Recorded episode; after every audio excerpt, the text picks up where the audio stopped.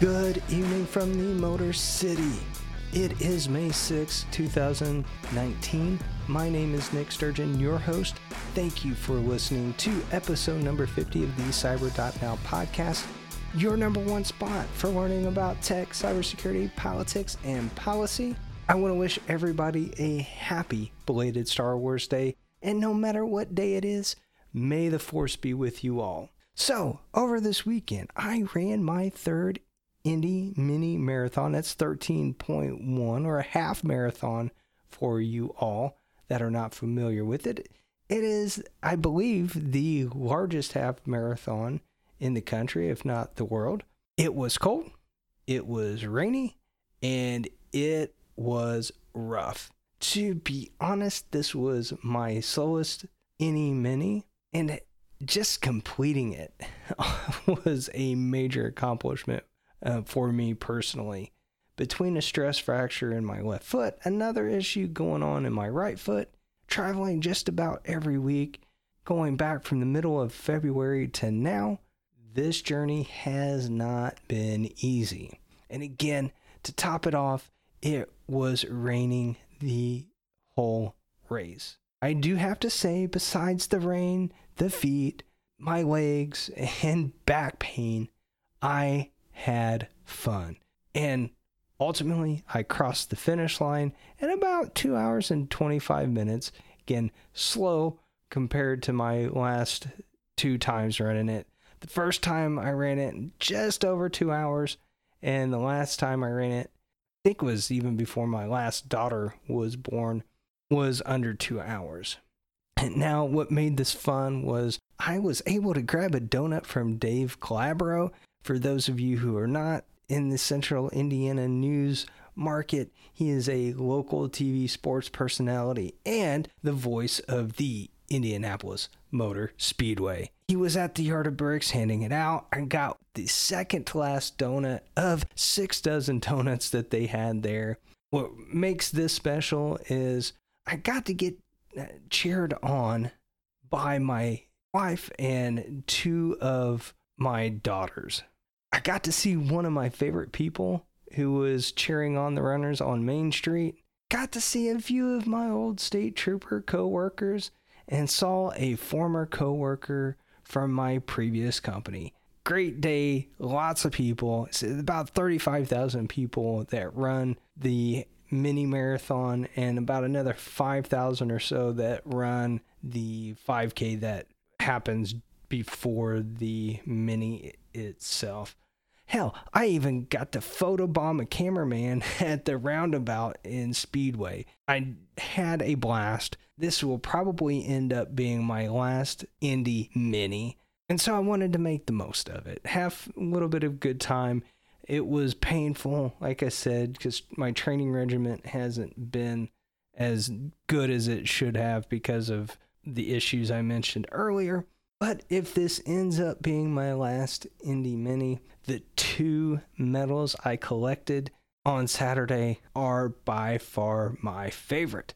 One of the medals was for completing the mini marathon itself, and the other one was for completing the mini maniac challenge. And this included running the mini plus the three training series races. And the first one was a three miler in February. The second one was a six miler in March. The third one was a 10 miler just about a month ago. And of course, now a month later after the 10 miler, the 13.1. And so they gave additional medals for those folks who decided to put in those extra miles on the training series. But thanks for everyone who cheered me on and gave me support through the four months, the four races, the 32.1 miles, and a whole lot of steps and a whole lot of calories burned. But really, the reason I bring this up about running the marathon is that my wife asked me Saturday night why I ran the mini. This was a really deep question. I did not end up answering her because it kind of knocked me off balance, to be honest. I mean, it really was a deep personal question. Not that I keep things personally away from my wife, but it, it really made me stop and think, why do I do this? And as I was prepping for the show, thinking about that question, I remember back to the first time I saw people running the mini. We had just moved to our house where it's at now in Speedway. And we walked down to Main Street and we're watching and cheering everybody on. It was beautiful day, sunny, nice and, and warm. I believe that was one of the warmer minis in the the last few years. And I had just gotten back into running after taking too much time away uh, from running or working out in general after graduating from the State Police Academy. I remember I said to myself, hey, I can do that. And so I signed up for the 2010 mini marathon. And the same reasons that I started running for that particular mini were really the same reasons I ran for this last mini marathon over the weekend because I can. The other uh, reason I run in general is because it is a battle between me, my body, and mind, between me and the road. When I run, I get to a point mentally where it is just me, the raw and honest version of myself. And there's this tent focus that I apply to my thoughts that that really allows me to work through whatever is on my mind, whether it is a, you know something good or something that's bothering me, or if it's something bad going on in my life. It doesn't matter. I can apply this intent focus, but more so, and especially at the end of a long run, like a 10 or 13.1 miler. And there are some raw emotions that you experience in completing a challenge like that that's so physically and mentally exhausting. I mean, you get done and it is, no, it's taken everything that you have to get to that point, to finish that crossing or that to cross the finish line and get that goal accomplished. I tell you, after the week I had last week, I needed that run. And the last point I will make on it is this that m- many times in a given day, a week, a month, or year, we are faced with challenges and adversity. No matter what you are facing, it is important to keep fighting through the pain, pushing through whatever that you're going through to get towards whatever goal you are going after. All right.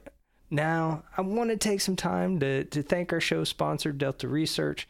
I cannot thank them enough for their support. I also want to thank all of you who are listening to this episode right now for taking time out of your day.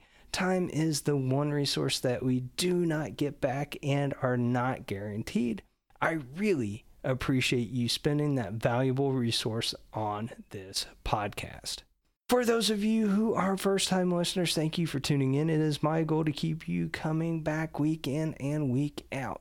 If you're a returning listener, your continued support is very much appreciated.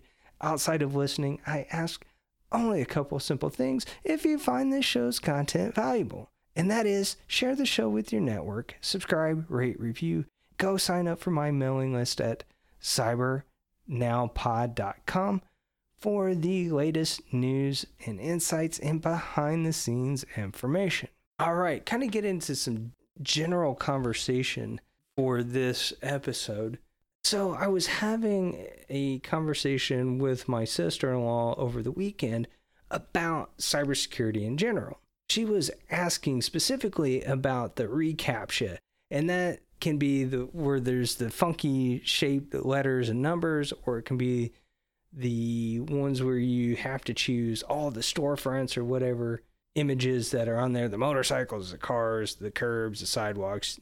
I know you guys know what I'm talking about. She mentioned that the reCAPTCHA on the site that she visits would not work no matter how many times she clicked on the image with the storefront. Her next comment was that she didn't have to go through that level of headache on her Chase Bank website. She also made a statement that there, to her, wasn't any standards when it came to the level of security from one site to the next. Now, she brings up some really good questions. From the layperson standpoint. And I have to mention, she is really smart. She's got her PhD, she's a nurse. So it's not like she doesn't understand. You know, the answer, as I sat there and, and contemplated how to, to respond, really isn't that simple. But I do think that it gets to the heart of some of the issues surrounding cybersecurity and that those in the domain have a lot of work to do in educating the general public. Now, to kind of tie this into the whole running in, in half marathon conversation, this is definitely not a sprint. It is more like a marathon. The road that we have to go on and travel down, it's long and it's not going to be easy. There are a lot of things that we have to overcome. However, and this is a good thing for those of you who are industrious enough, who are entrepreneurial enough, there is a ton of opportunity here. But we have work to do. The importance of cybersecurity, and as I have mentioned time and time again, there are real world consequences to cyber attacks. And if we don't pay attention to what's going on, it will affect us. Now, this ties in to some stuff that has been going on here recently. Oh, again, oh, going back to over the weekend and even into the late uh, last week, but also going back over the last couple years. So, yesterday on 60 Minutes, they had a segment talking about ransomware.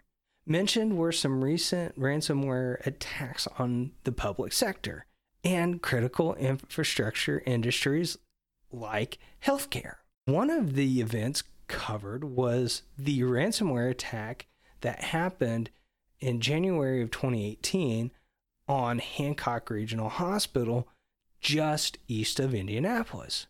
And for full disclosure and transparency, I was working with the cybersecurity firm that handled this incident.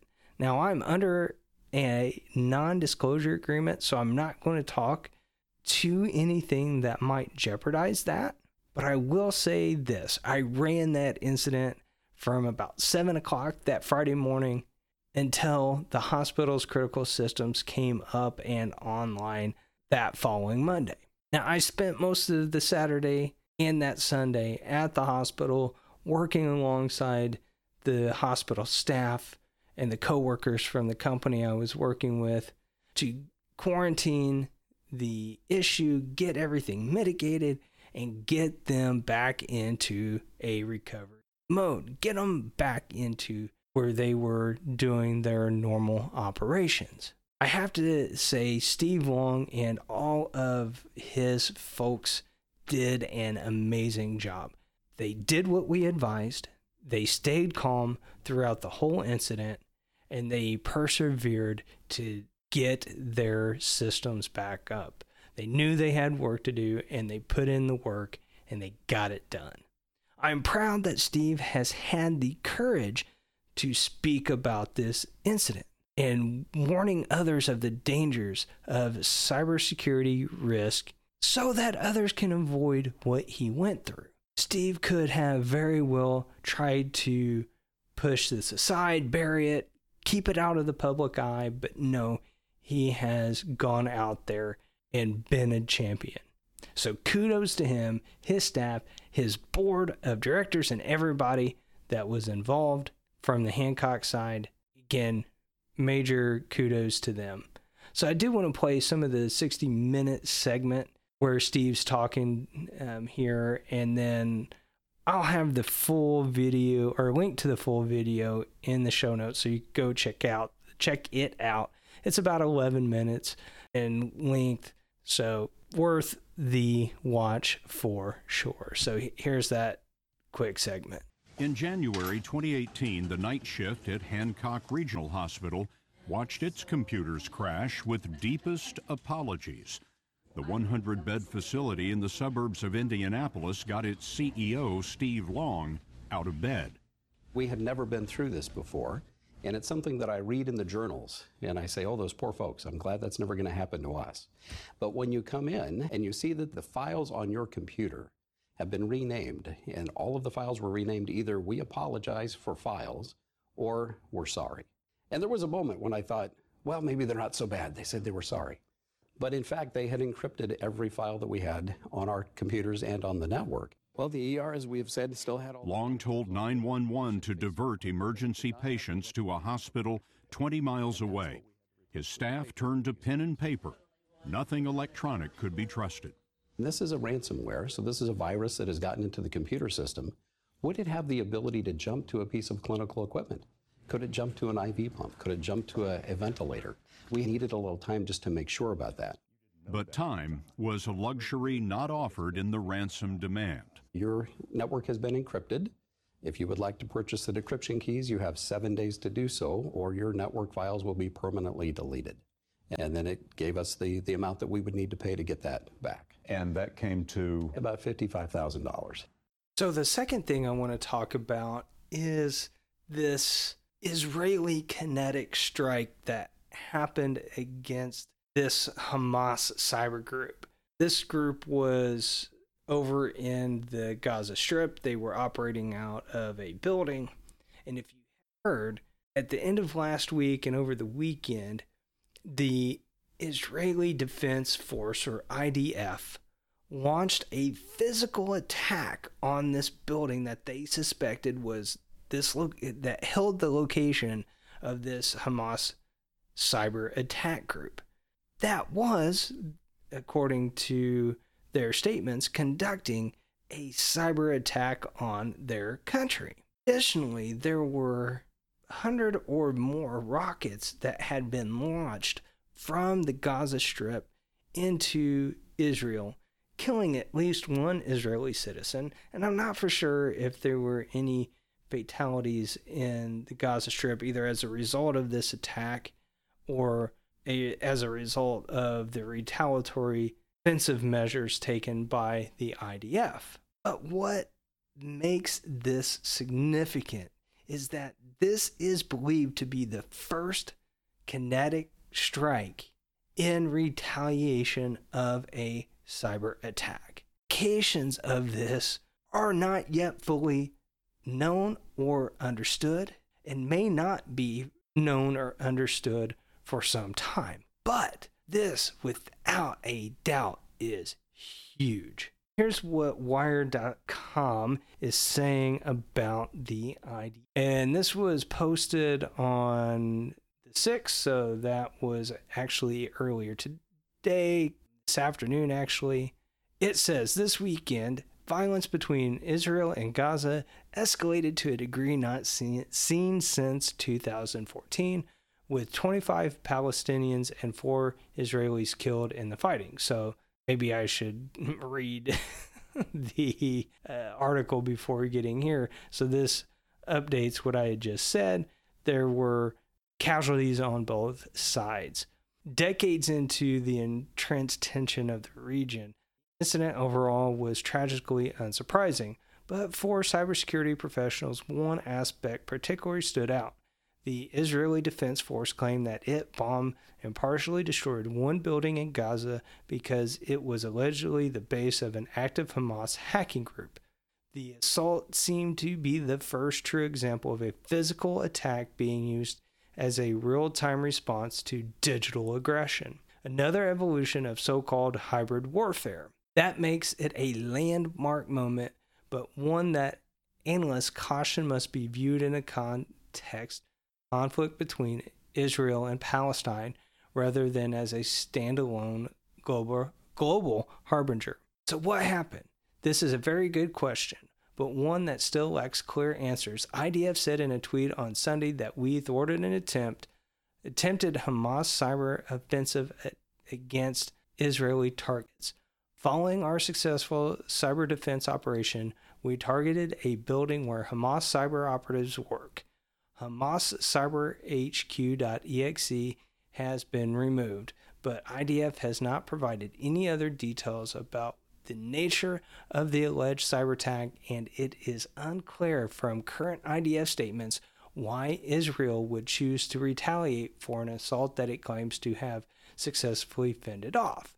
State backed hacking and physical warfare have been on a slow but steady path towards convergence for about two decades, and both information security and warfare researchers say that it was only a matter of time before a nation launched a kinetic attack against enemy hackers. And for those of you not in this world, kinetic attack means bombs, it means guns, it means a physical response. Quote, when I joined the very first Cyber Command in April 1999, we were talking about that as this thing in case it was needed, end quote. Says Jason Healey, a former staffer in the George W. Bush White House and current cyber conflict researcher at Columbia University. Quote, I wouldn't say we necessarily had plans for it, but we were thinking it through, end quote the U.S. has reserved the right to retaliate against cyber attacks with military force since 2011. All right, all I'm going to read of that, just kind of give you an idea, a little background on what happened, as well as give you a little bit of insight of how major this actually is. Again, we won't really see the and understand the implications of this for some time, like I mentioned earlier. Will this be something we see more and more of as time goes on, especially as tensions continue to be at a high level between the Israelis and Hamas and those in Gaza? From a standpoint, it is interesting. Not that I take the loss of life lightly, but uh, the hybrid warfare, as it was mentioned in the article, where we have seen, at least here in the US, a very big, call it resistance to hack back. And when countries like Israel, and they've got enemies pretty much surrounding them on all borders except that of the part of the country that backs up to the Mediterranean, when a person or or a country is getting bullied, at some point they're going to strike back in self-defense. And if we as individuals here in the US are not allowed to hack back and we kinetic force as a nation state like Israel can, what are our options for defending ourselves? At least in a more active defense standpoint, there are things we can do passively and proactively to make sure that doesn't happen. But we're going to be targets. We put stuff out there, people are going to want it. People are going to continue to do some of these unethical, immoral, and illegal activities for their own self gain. All right, guys, that's it for this week's show. Thank you all for tuning in. I hope you enjoyed it. Thanks again to our sponsor, Delta Research, for supporting the show. Again, if you want to join in on the conversation, go to the show's webpage at cybernowpod. Again, that's cybernowpod.com. Visit us Facebook, Twitter, Instagram, and favorite social media platforms. Wherever you can find us, we try to be there. If you want to get a hold of me directly, you can find me on Twitter at the underscore Polititech, or you can email me at nick at thepolititech.com. Finally, if you think this show is worthy, go to iTunes, SoundCloud, or your favorite podcasting platform to subscribe, rate, review, and don't forget to share the show. If you guys do all of that, I will be back again next week to do this thing once more. Till then, have a great week. We'll talk to you soon.